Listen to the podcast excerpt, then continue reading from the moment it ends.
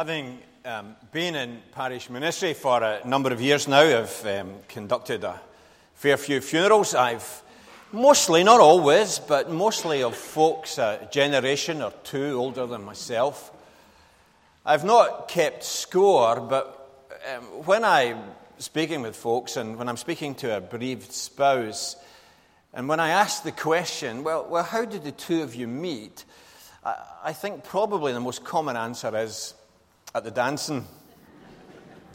Maybe in years to come, my colleagues of the future might get the answer we met on the internet. Ruth, uh, the Moabitess whose story we've been following, she didn't have access to the internet. And she didn't even have a Dennistoun Palais that she could go to. Not that she was on the lookout for a husband, for when Back in chapter 1, she made her commitment um, to go with Naomi, verses 16 and 17. When she made that commitment, it had been made clear to her by Naomi that, humanly speaking, the prospects in Bethlehem were not good. She would be a foreigner. She would be someone of a despised caste. She had no, nothing to give by way of a dowry or anything. Naomi had been quite clear. It would be much better for you if you stay here in Moab. But Ruth, with her newfound faith in the Lord and with her commitment to what was right to do, said, No, I'm going to go with you. And so she went with Naomi back to Bethlehem, even though, the, humanly speaking, there seemed fewer prospects for her. Her newfound faith in the Lord, then, and the faith responsibilities that came with that faith meant that Ruth would do what was right in God's eyes, even though there was personal cost involved. Now, is that the faith that many of us have embraced?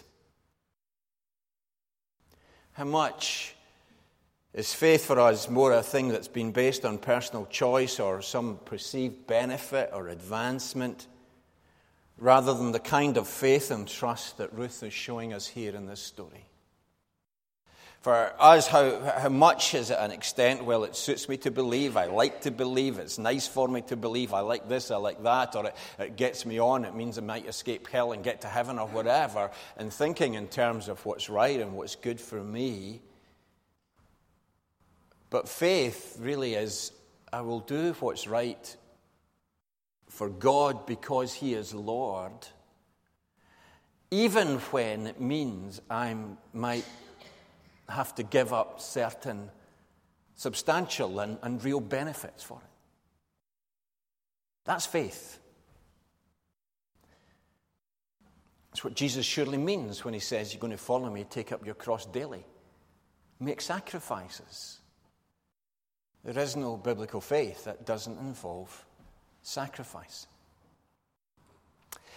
So Ruth has made the sacrifice. She's gone with Naomi, and we saw in chapter 2 last week as David was leading us through it how she'd been very industrious. But at the beginning of chapter 3, it's the mother in law, it's Naomi who's springing into action.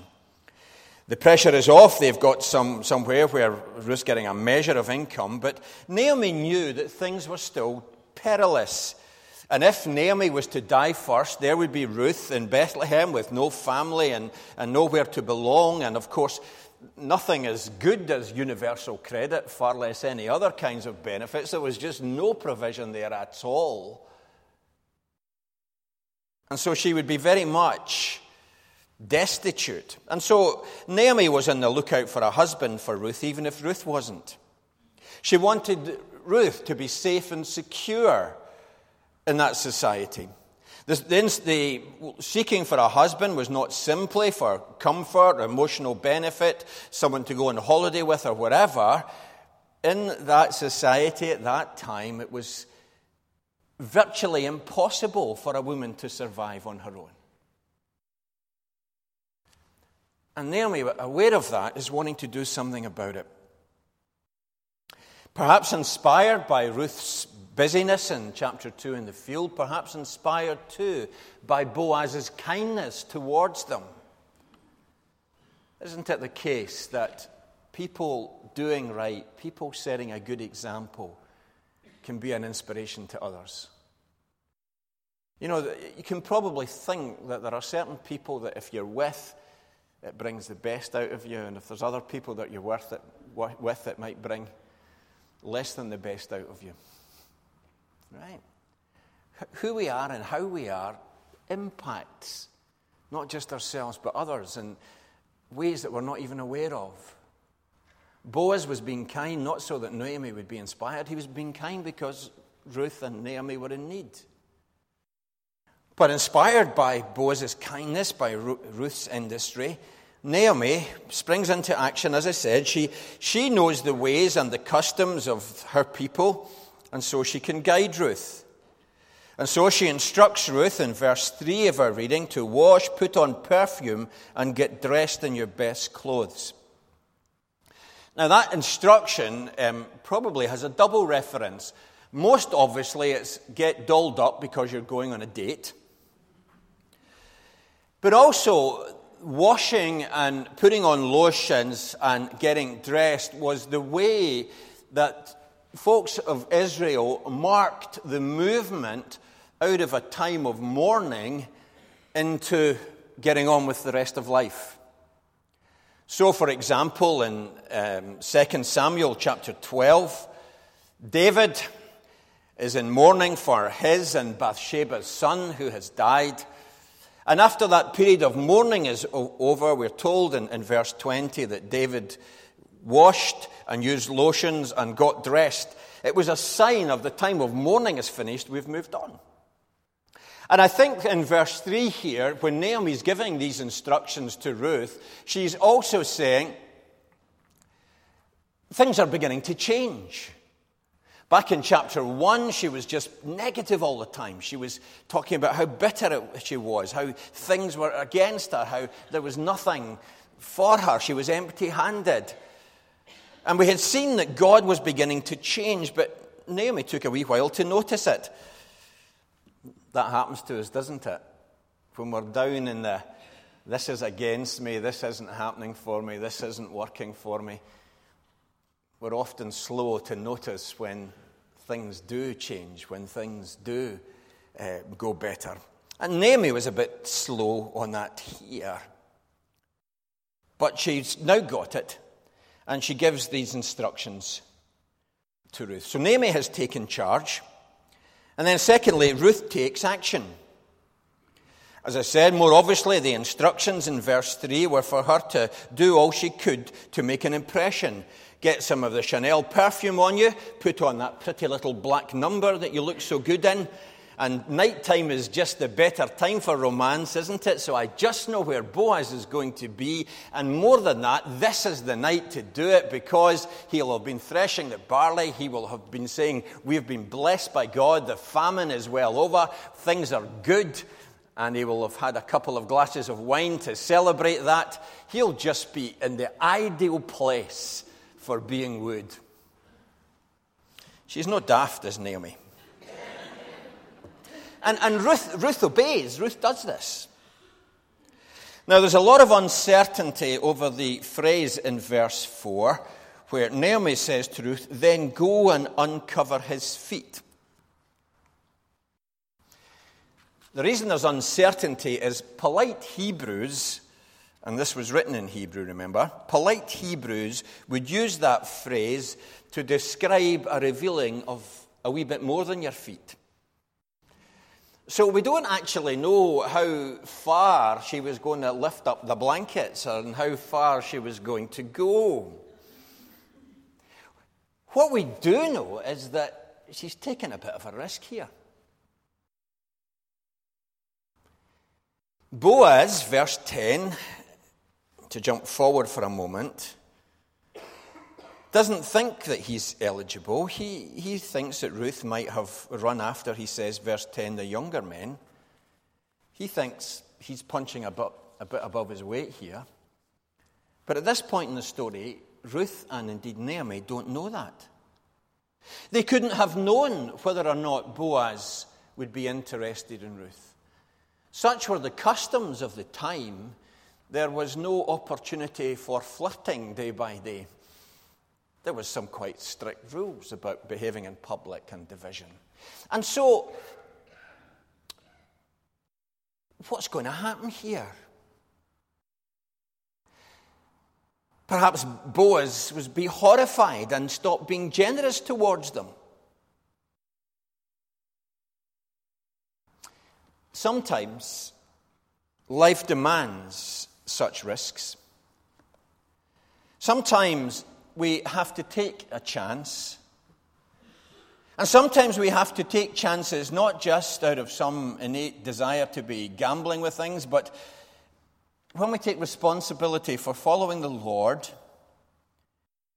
sometimes we have to step out in faith. We are not to leave everything in the providence of God, imagining that God will somehow sort things out for us without our doing anything. It could be, as I said earlier, an act of sacrificial giving. Ruth saying, I'm going with you even though there's no human, good human prospects of me marrying again or anything like that. I'm going with you because I want to be with the Lord, with you and with the Lord's people an act of sacrificial giving. It might be a calling for someone to change career, maybe a new project or endeavour to be involved in. Perhaps it's an opportunity about sharing our faith. Maybe it's taking a public stand, as our local MP has done inadvertently when she voted against um, the extension of um, abortion in Ireland and did so out of Christian principles and has been hectored and bullied and had all kinds of vitriol for having done so. And some of that having come from within her own party as well. Christians making a Christian stand will not always be welcomed. Following Jesus taking, showing faith in the living God is not a risk free business. Jesus never said it would be. And if we're really following Jesus, yes, there'll be sacrifices to make, the right things to do, because even though it's not for personal gain. And there will sometimes be times like what Ruth's doing here when you're taking a bit of a risk. Spread the corner of your garment, she says to Boaz in, in verse 9. And the same word for garment is the word that was used back in chapter 2, where it said, May you be richly rewarded by the Lord, the God of Israel, said Boaz, under whose wings you have come to take refuge. The word for wings, uh, chapter 2, verse 12, is the same as garment in, in this uh, verse 9 of chapter 3. Basically, Ruth is saying to Boaz, Boaz, take me under your wing. You be the answer to that prayer that you made back in chapter 2. It is yours to do, Boaz, she's saying, as our guardian redeemer. Marry me, Boaz. She is taking a risk, isn't she? Now, the guardian redeemer, verse 9, was usually the closest male relative who was expected to step in in instances of misfortune. The specific tasks that a guardian redeemer would do was to re- would reflect the Lord's own work in redeeming, restoring, and protecting Israel. Even in family relationships, God's people were to imitate God's character and his commitment to them. So Naomi has taken charge. She has said what's to happen and, and, or, and given Ruth advice. Ruth has taken action. Thirdly, Boaz does not take advantage. Wouldn't it have been easy for him? There he is. Nobody else is around. In the middle of the night, she's cozying up to him. He could do what he likes here and, and um, get away with it. I mean, she's not going to complain. Who she got to complain to? Besides, she would have to explain, if Boaz took advantage of her, she would have to explain how come she got there in the middle of the night in the first place. Boaz has got an open goal here, if he's so minded. But Boaz is not so minded because Boaz, as we're seeing, is a man of integrity.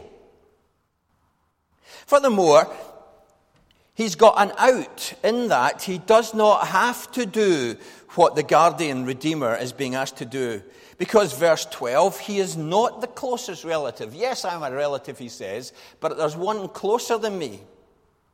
But Boaz, again, because he's a man of principle, he wants to refer this to the closer relative. He's not going to take advantage. But nor is he looking for an out because he says, verse 13, that if the closer relative doesn't do take up this responsibility of being Ruth's husband, he's going to do it. And the final act of Boaz in the chapter in verse 15 was a further act of kindness, not just towards Ruth, but also towards Naomi, as he gives more food if he was going to face up to his family responsibilities, he would do so not just towards Ruth, but also towards Naomi, who also needed support and provision. And so we see that actually a good match. In verse 11, Boaz has referred to how it's become well known that Ruth is a person of noble character. And so is Boaz too. He doesn't take advantage of the situation and he doesn't forget his relatives or wider responsibilities to others. Now, throughout this story of Ruth, we see two things coming together the actions of God and leading his people, and the activity of his people in serving him. It's impossible to avoid noting that the Lord has brought things together, but also that it's only as men and women are active in faith that they experience God's favor. People, you see, are not blessed by the Lord as they do nothing. People are not blessed because they have a religious veneer when they don't put their lives where their mouths are. While faith involves trusting God or looking to Him to provide, to change things, to bring blessings, to advance the kingdom, faith is also something that does things, that is active. Faith is trusting that there is a plan and a purpose that God is working out in our lives, even when we cannot see that. But that doesn't mean faith is a complacent waiting around. There is all the difference in the world between trusting God and twiddling your thumbs. Faith, as we have seen in this chapter, involves enterprise, action, endeavor. Naomi is using her wits. Ruth takes risks. And Ruth and Boaz, being people of faith, trust and obey. A well known prayer that has um, been attributed to goodness knows how many people um, in the past is the serenity prayer. God, give me the serenity to accept the things that I cannot change. Give me the courage to change the things that I can. Give me the wisdom to know the difference. And that's got that balance. It's a recognition that God is sovereign, but it's also a recognition that we need to be active. It's a recognition that without God we cannot. Without us, God will not. And that's what we see screaming out of the pages of this book. God at work, God, yes, moving things, bringing people into the picture, but people are taking actions in faith. Naomi and Ruth and Boaz all at different times because of faith in God, saying, This is what needs to be done, this is what we give ourselves to, taking risks and making sacrifices. God works, we act. He works as we act, through our acting, through our serving, through our living out the faith. Isn't that how, isn't that how prayer works? God knows what is to come, what He plans to do. So, how then is He affected by what we ask or what we say? It is only because God has chosen to work out His will through our prayers. He is determined to involve us in His purposes. And prayer is a main way in which he does so. When I pray, I'm recognizing that I'm not master of everything. If I were master of everything, I wouldn't need to ask anyone else to do anything for me. I would be the master, I would just do it. But I'm not, and I know I'm not. And one of the ways that I express that is, is prayer. I recognize there's a God who's more sovereign than I am. But also, as I pray, I'm not being passive and, and showing that a willingness to be collaborators and work with God. Or the call to, to, to holiness. The verses that we read at the beginning of our service from Philippians chapter 2. Work out your salvation. On you go, work it out. God is at work in you. Verse 30. The process of change in our life needs the help of the Holy Spirit to change us, but we also know that change doesn't come without decision and determination in our part. What about the provision of daily bread? We prayed for that this morning in the Lord's Prayer. Give us our daily bread. Now, which amongst us has prayed that prayer and then thought, well, that's great, nobody has to go to work? Lord, give us our daily bread. Fantastic. I'm handing him a notice. You see, we recognize that there's a God who has made a world that is fruitful and that we need God to, to continue to sustain that world and keep that world fruitful. But that doesn't mean there's nothing for us to do. We have to work to bring that fruitfulness to bear and to, to share with others. Think about the area of guidance. Yes, people seek God's leading, but also we're to knock on doors and ask questions and add things up as we see them. This is what David, our probationer minister, and his wife, Victoria, will be engaged in as they look for another charge. And beyond that, Ali and Fiona, months down the road. What next? Where is God calling? And it is both the leading of God that is being sought, but also discussions and questions and, and knocking on doors and seeing what's right. But why? Because without God we cannot, and without us God will not. It's not the case that God does 50% and we do the other half, nor is it the case that He does maybe 85% and leaves you just 15. It is 100% God at work and 100% us who work. Isn't that the story of the whole scriptures? Remember Joseph, who was sold into slavery by his, his brothers. And then they told the old man that he died. And eventually, when, when Joseph is reunited with his brothers, and Joseph said, You meant it for harm, but God meant it for good. You see, they had done what they had done, but God had been at work in a different way. Or the eh, people of Israel escaping from slavery in Egypt, the plagues that come upon the Egyptians, sent by the Lord but Moses still had to go and speak to Pharaoh. Moses still had to walk into the room and not know if Pharaoh was going to kill him or not. Or even the best example, of course, the cross of Jesus itself, which we're told numerous times in the scriptures was God delivering Jesus up to be crucified. And yet, when we read the story, we see these different people acting Judas betraying, Caiaphas plotting and planning, Pilate trying to dodge responsibility, etc., etc. Without God, we cannot. Without us, God will not. It is both and. So, on the one hand, will we be glad to be in the arms of a Savior who loves us.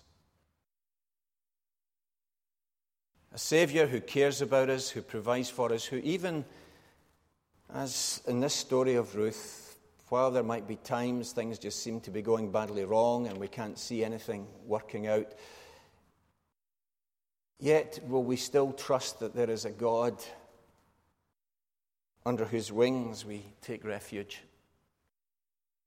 Is that your God?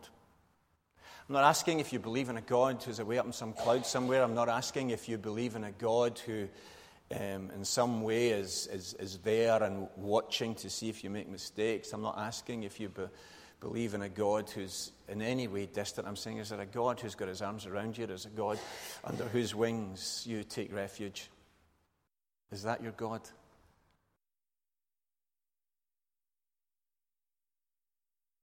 Is there a God who you consciously are aware you depend on day by day?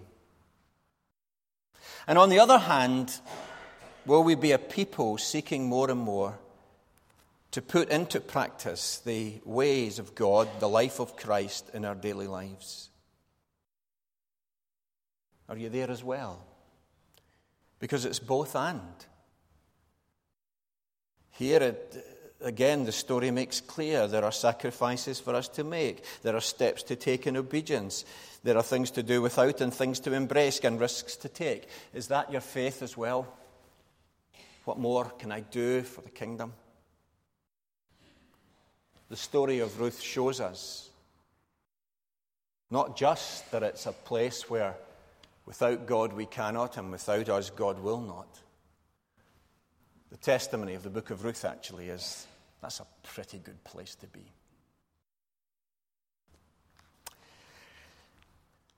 Now, I mentioned at the beginning of the service, and again, that we read a couple of verses from Philippians chapter 2. We're going to sing again, and it's a hymn that's uh, based actually on Philippians, a passage in Philippians chapter 3.